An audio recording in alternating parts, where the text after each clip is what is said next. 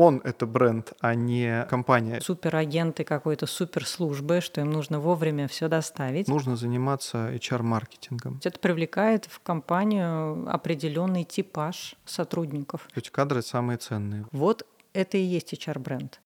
Деловое время. Подкаст о бизнесе и людях, которые его делают.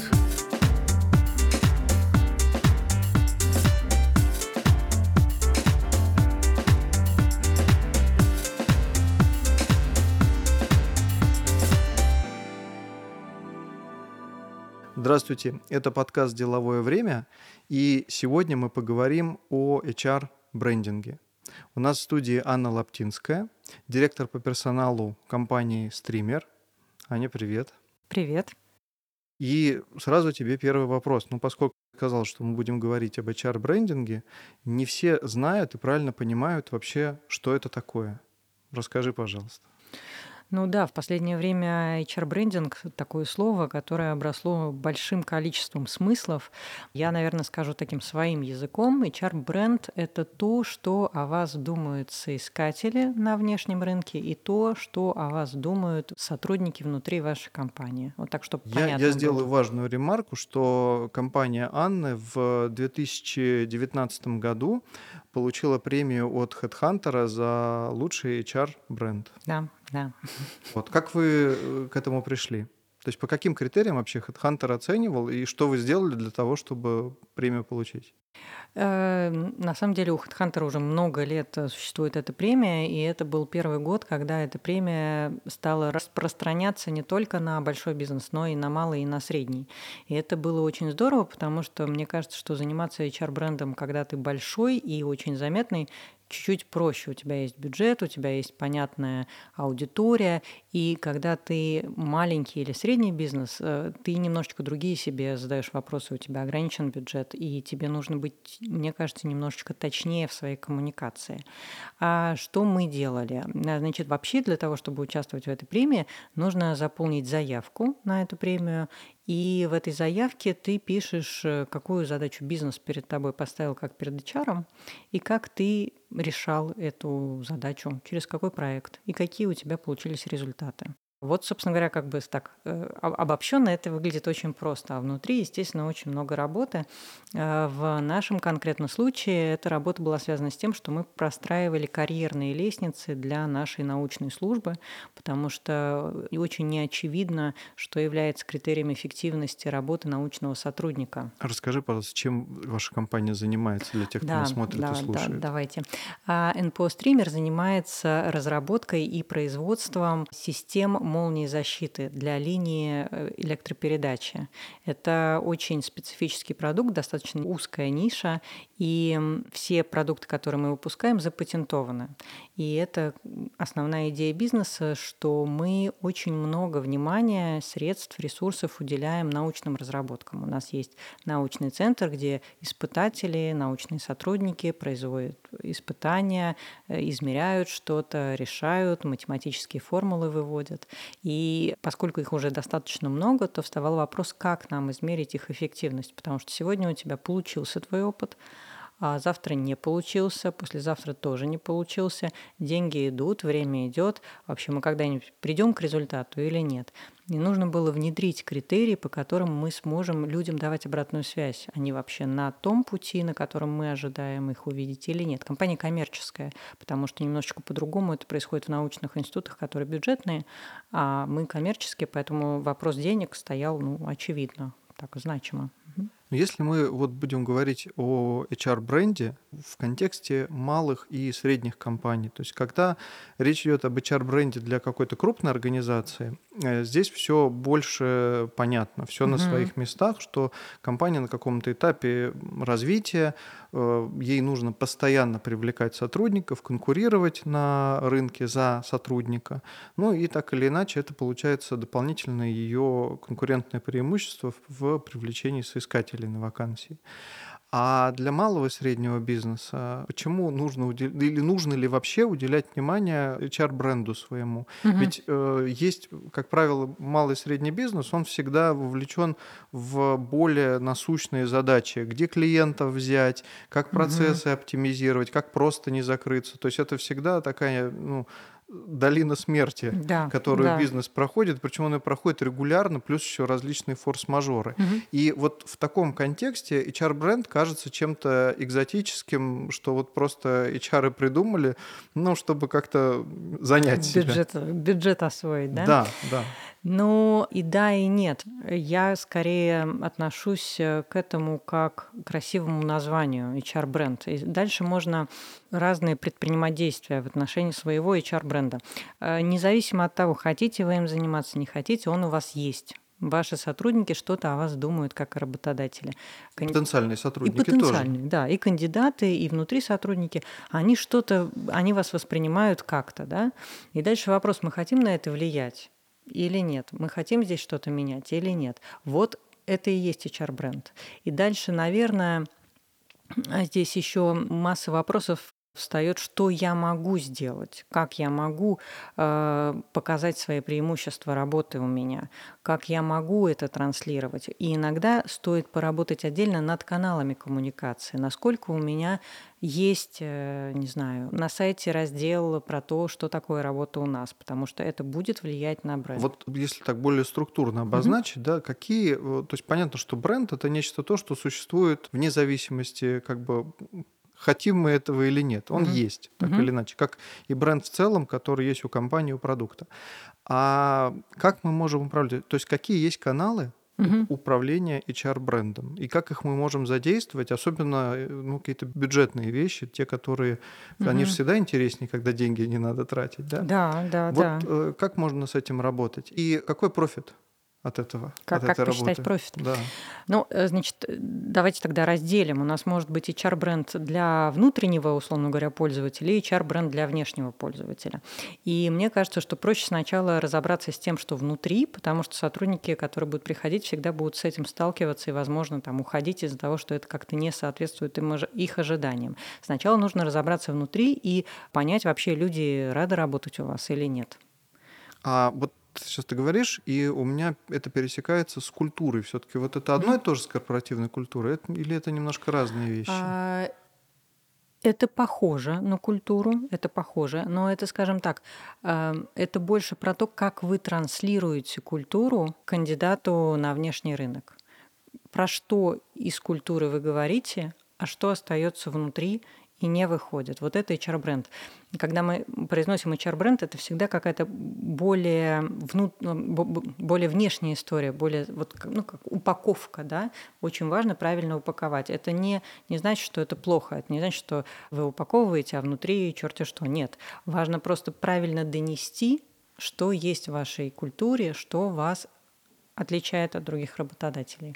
А, смотри, что касается упаковки. Когда угу. мы говорим, я, у меня сразу аналогия, как у маркетолога профессионального, так. с обычным брендом. Да? Да. У обычного бренда есть элементы, угу. скажем так, ну, как правило, это графические элементы, визуальные элементы, различные слоганы, позиционирование и так далее. Да? То есть здесь все понятно. Угу. А в случае с HR-брендом, какие это элементы? Ну, кстати, если мы берем HR-бренд, как направление. Есть сейчас огромное направление HR-маркетинг вообще в HR, когда все, что происходит в HR, мы преобразуем через призму маркетинга. То есть мы смотрим на наши целевые аудитории внутренние клиенты – это наши сотрудники, и внешние клиенты – это наши кандидаты. И с этой точки зрения у нас может тоже быть какой-то э, слоган для какой-то нашей акции. Да? Мы, например, подбираем грузчиков в каком-то регионе.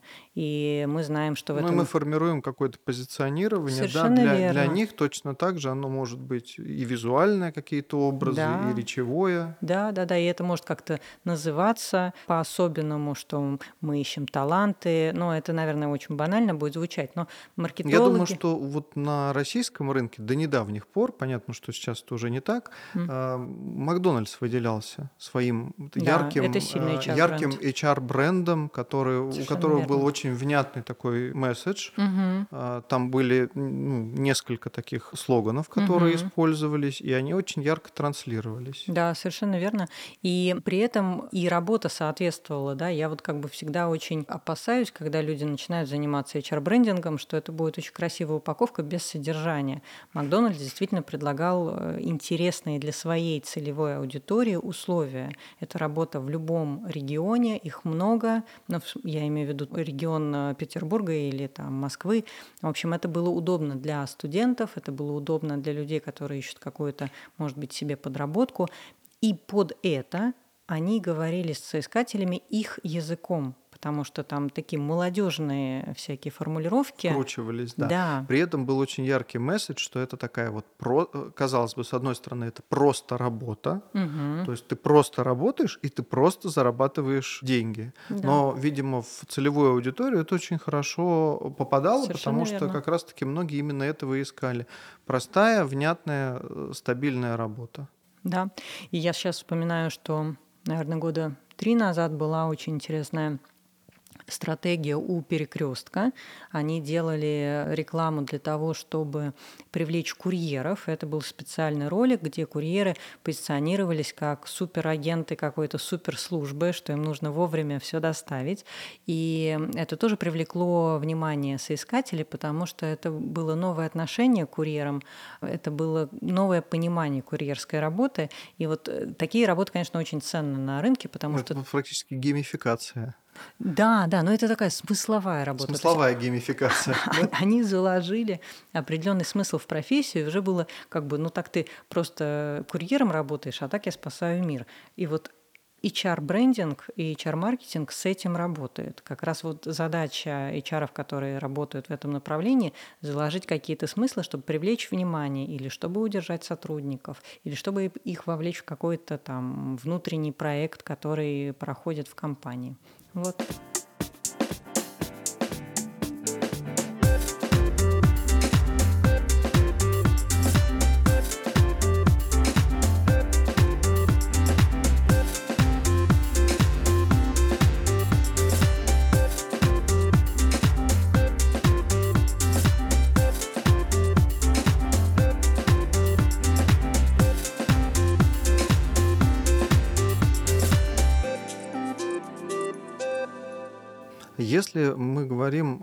Предпринимателях, ну, малый бизнес, Мгм. в каких случаях нужно заниматься HR-маркетингом? И стоит ли вообще за это браться? Ну, Я думаю, что если, условно говоря, пять человек работает в компании и совсем нету никакой текучести, никакие вопросы, связанные с персоналом, не стоят, то, возможно, и нет. Я думаю, что, наверное, про это стоит думать, если, например, люди начинают регулярно уходить. Особенно про это стоит думать, если уходят те сотрудники, на которых ты рассчитывал, которых долго искал, Как у Жванецкого, наверное, в консерватории что- надо да, что-то пора, поправить. пора по- подправить что-то в консерватории, подумать. Как-то поговорить с людьми, которые уходят, почему они уходят, что им не нравится. Попытаться сделать этот э, разговор максимально откровенным, даже если очень сложно принять тот факт, что кто-то уходит. Если там вы не можете, ну, можно попросить кого-то еще поговорить с человеком, чтобы понять То есть информацию. это так называемый экзит интервью, Да, когда, да. ну, по сути, такое обратное собеседование, когда мы человека также интервьюируем на выходе, чтобы понять, почему мы расстаемся Совершенно с верно. э, человеком. И там можно задать структуру, потому что А вот, кстати, какие вопросы нужно задать, да, чтобы это правильно сделать? Потому что, чтобы это не было так, что почему ты уходишь? Ну, мне не Всё нравится. достало. Все достало, вы плохие, зарплата маленькая. Ну, хорошо, мы лучше не станем, зарплату повысить мы не можем. До свидания. И все. А как это сделать более содержательным, чтобы из этого все-таки правильные выводы сделать? Ну, я думаю, что неизбежно придется. Э, Значит, сначала э, расскажу про атмосферу, такие, наверное, более психологические истории, а потом про структуру. Нужно настроиться, что, возможно, это будет не самый приятный разговор, и несколько минут вложить в создание атмосферы, чтобы человек все-таки как-то расслабился, чтобы вы расслабились, и установить какой-то нормальный тон Как Беседы. свечи зажечь. Благовоние. Ну, э, не знаю, несколько Э, несколько слов, там, привет, э, присаживайся. Мне очень важно узнать, что, что произошло, давай мы про это ну, чуть-чуть. элементы эмпатии, да? Да, да, да. Послушать, не перебивать, держать себя в руках. Ну и задавать вопрос нужно по нескольким направлениям. Первое, вы можете спросить про условия работы. Часто так бывает, что интуитивно вы знаете, почему человек ушел. Он либо к вам до этого подходил с этим вопросом, либо вы сами как-то понимаете, что произошло. Не начинайте сразу с этого. Начните с того, что человеку в целом нравилось в компании, чтобы он вам тоже про это напомнил. А, это могут быть условия работы или содержание задач, или прекрасный коллектив, или то, что вы хорошо относились к этому человеку. Но, но мне кажется, еще и понимание и принятие того, что, в общем-то, он уходит, потому что часто работодатель не может это принять, да. что э, или ну или конкретный менеджер, да, да, да, не да, может да, принять, да. что человек просто уходит, то есть это начинается такая проекция на что-то личное, Совершенно сразу. верно. как будто вот лично с руководителем сотрудник расстается, а не просто увольняется с работы. Ну мне понятна эта реакция, потому что особенно в малом бизнесе ты с трудом людей находишь, с трудом их адаптируешь, показываешь им многое и уделяешь им много времени, когда они потом уходят эмоционально, это очень тяжело. Но я на это смотрю как на возможность что-то поменять, потому что, окей, этот человек ушел, почему он хочет уходить? Ему не хватало ответственности, а могу ли я придумать такую роль в своей организации, где будет больше ответственности? А может быть, я могу открыть филиал и сделать его директором филиала. И бывали случаи, когда сотрудники являлись драйвером роста бизнеса, потому что собственникам в целом этого было достаточно, но в его команде появлялся какой-то очень потенциальный хайпо, э, это говорят обычно high potential. High potential да? А, кто-то появлялся в его команде, для которого ему хотелось, то есть он понимал, что, развиваться дальше, он понимал, что если он не сделает новое направление или новый филиал, там, подразделение, человек уйдет, и под этого человека что-то выстраивалось новое, и потом это двигало бизнес вперед. Почему нет? Может и такое быть. Но, но нужно прояснить, почему люди уходят. Это точка роста. Ну, поскольку у нас подкаст бизнес-школы, я не могу не спросить про обучение угу. как таковое. Да? То есть вот как обучение связано с развитием HR-бренда. Потому что многие компании, они в том числе позиционируют, что человек, э, придя в компанию, он не просто будет работать за зарплату, ему будет хорошо, а угу. он еще и будет э, развиваться, расти как и профессионал, учиться. даже угу. как личность просто. Угу, угу. Вот э, насколько это влияет на HR-бренд и какой должен быть, и как это транслировать угу. компании правильно? Ну, во-первых, нам нужно понимать, что нужно разобраться, кто целевая аудитория. Наверное, если целевая аудитория люди люди... Ну, то есть это получается как в маркетинге классическом, по Абсолютно. большому счету. То есть ты всегда для того, чтобы начать работать с э, рынком, да, ты должен понять, кто твой... Сегментировать, э, описать. Know your client. Да, да, да. И возвращаясь к обучению, да, если у тебя целевая аудитория твоих кандидатов — это э, люди 50-60+, плюс, а сейчас эта категория достаточно представлена на рынке труда, и их нужно как-то адаптировать, и под них иногда создаются э, места. Там обучение будет не настолько важным фактором мотивации, как для молодых людей, которые только приходят, мало чего знают и хотят выстроить свою карьеру. Хотя, мне кажется, это определенный тренд для более возрастных кандидатов, да, когда мы им даем возможность, например, э, перезапуска карьеры. Совершенно верно. А, то есть, и так, но тогда на, это... начать как бы новый этап, какой-то новый поворот, новый возможно, виток. сделать, да, что они, понять, что они актуальны и что они еще очень многое могут дать рынку. Но мы сейчас, получается, про разное обучение говорим, да. потому что есть обучение, которое связано с тем, что человек входит в должность такой, он бординг, да, угу. и это актуально на любом уровне всегда. А есть э, обучение, которое есть организации, которые учат э, своих сотрудников вообще постоянно и практически всему. И есть э, даже некоторые критерии KPI, что ты за год должен пройти определенное количество часов для того, чтобы у тебя поменялась зарплата или поменялась должность. И в больших компаниях это так, и даже больше, когда западные компании в 90-х приходили в Россию, я знаю, что бюджет, который закладывался на обучение одного сотрудника, там, самого простого, допустим, бригадира, был в три раза больше, чем его зарплата. И на такие позиции люди шли, потому что они знали, что они здесь поработают, там, я сейчас условно говорю, в Кока-Коле на небольшой позиции, но они пройдут столько тренингов и столько обучения, что они потом смогут перейти в какую-то российскую компанию и получать там в два, в три раза больше заработную плату за счет своих знаний, да. Поэтому я думаю, что это сильно обучение, то, как выстраиваем. То есть, получается, когда человек идет в компанию с четким пониманием того, что компания будет его развивать. Совершенно верно. И он может пойти на меньшую зарплату, зная, что он получит очень много знаний. И эти знания могут быть как в виде каких-то тренингов, каких-то структурированных э, программ, так и в виде Слушай, проекта. Но интересная история получается. И так, это же еще и влияет на профиль соискателя, который на это идет. То есть человек, который готов на меньшую зарплату, угу.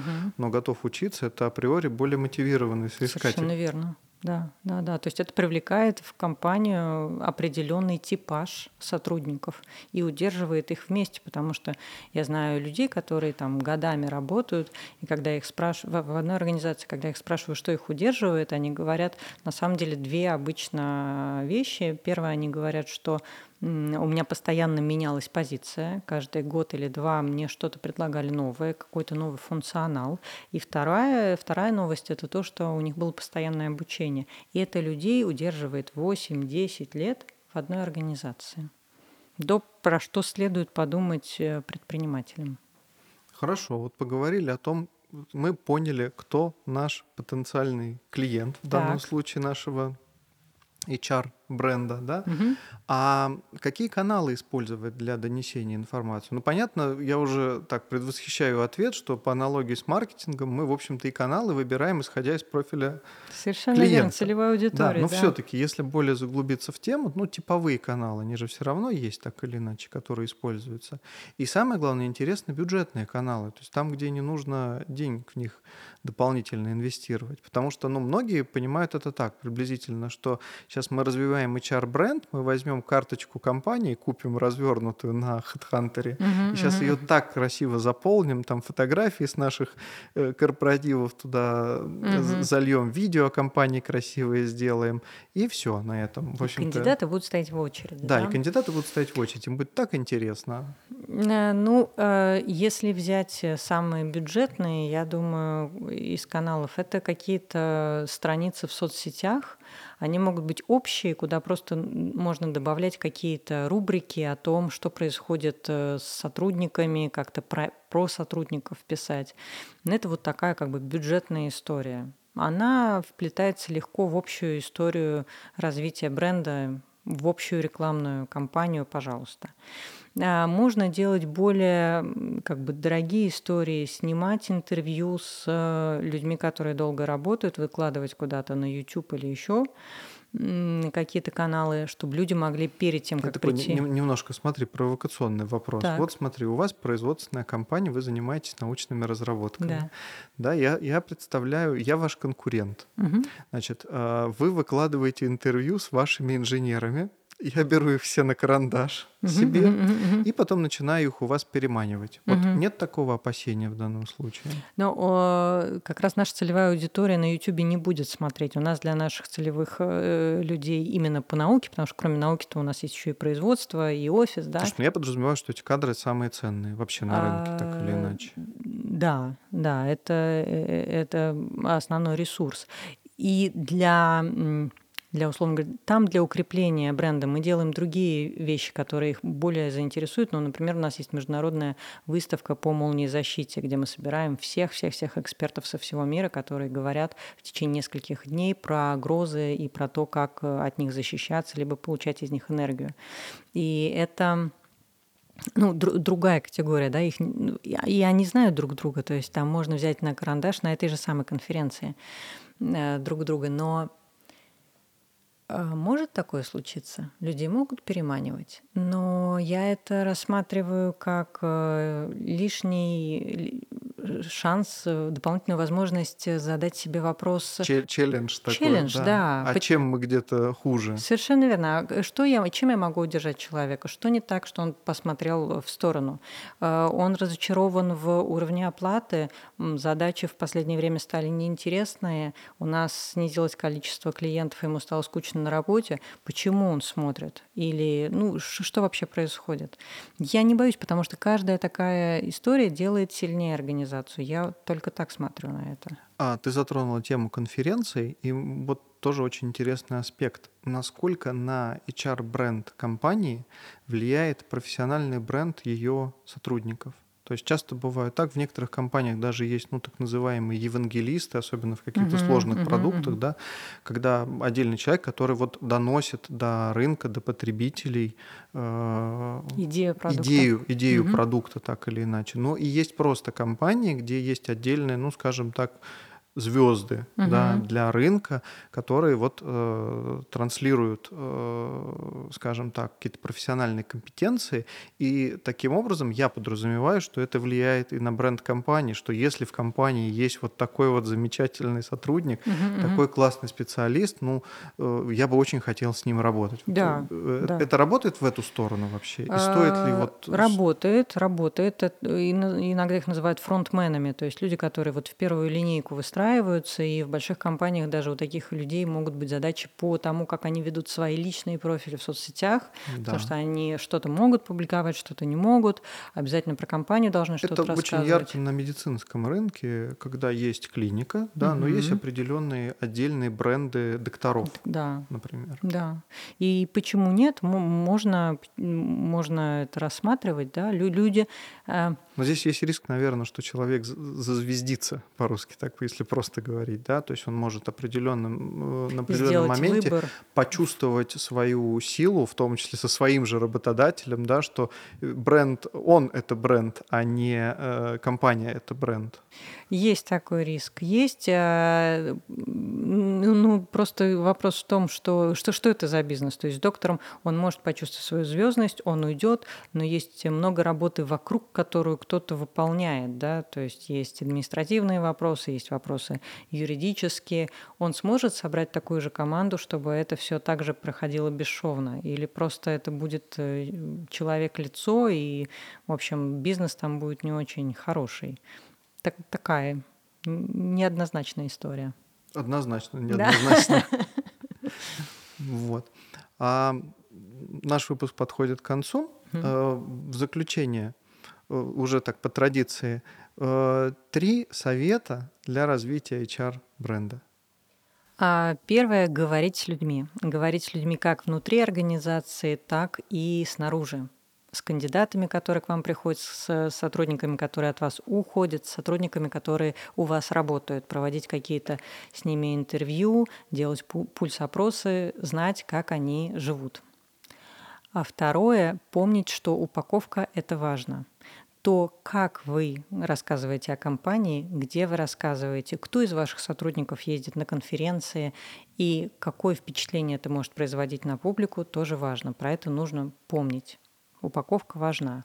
Ну и третье, а все, что вы делаете с брендом, должно идти как-то в соответствии с вашими внутренними ценностями. Если вы считаете, что а, хорошие специалисты себя не рекламируют, сделайте чуть-чуть меньше рекламы. Если вы считаете, что честность – это основная ценность вашего бизнеса, реагируйте на все э, конфликтные ситуации, которые происходят, и доносите эти ценности через честность, доносите информацию через, ну, принцип через честность, да, показывая и демонстрируя эти, цен, демонстрируя эти ценности.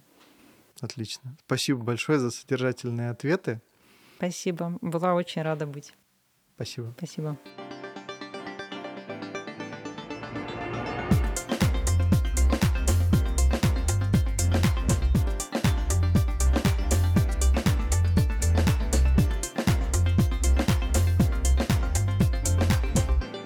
Деловое время.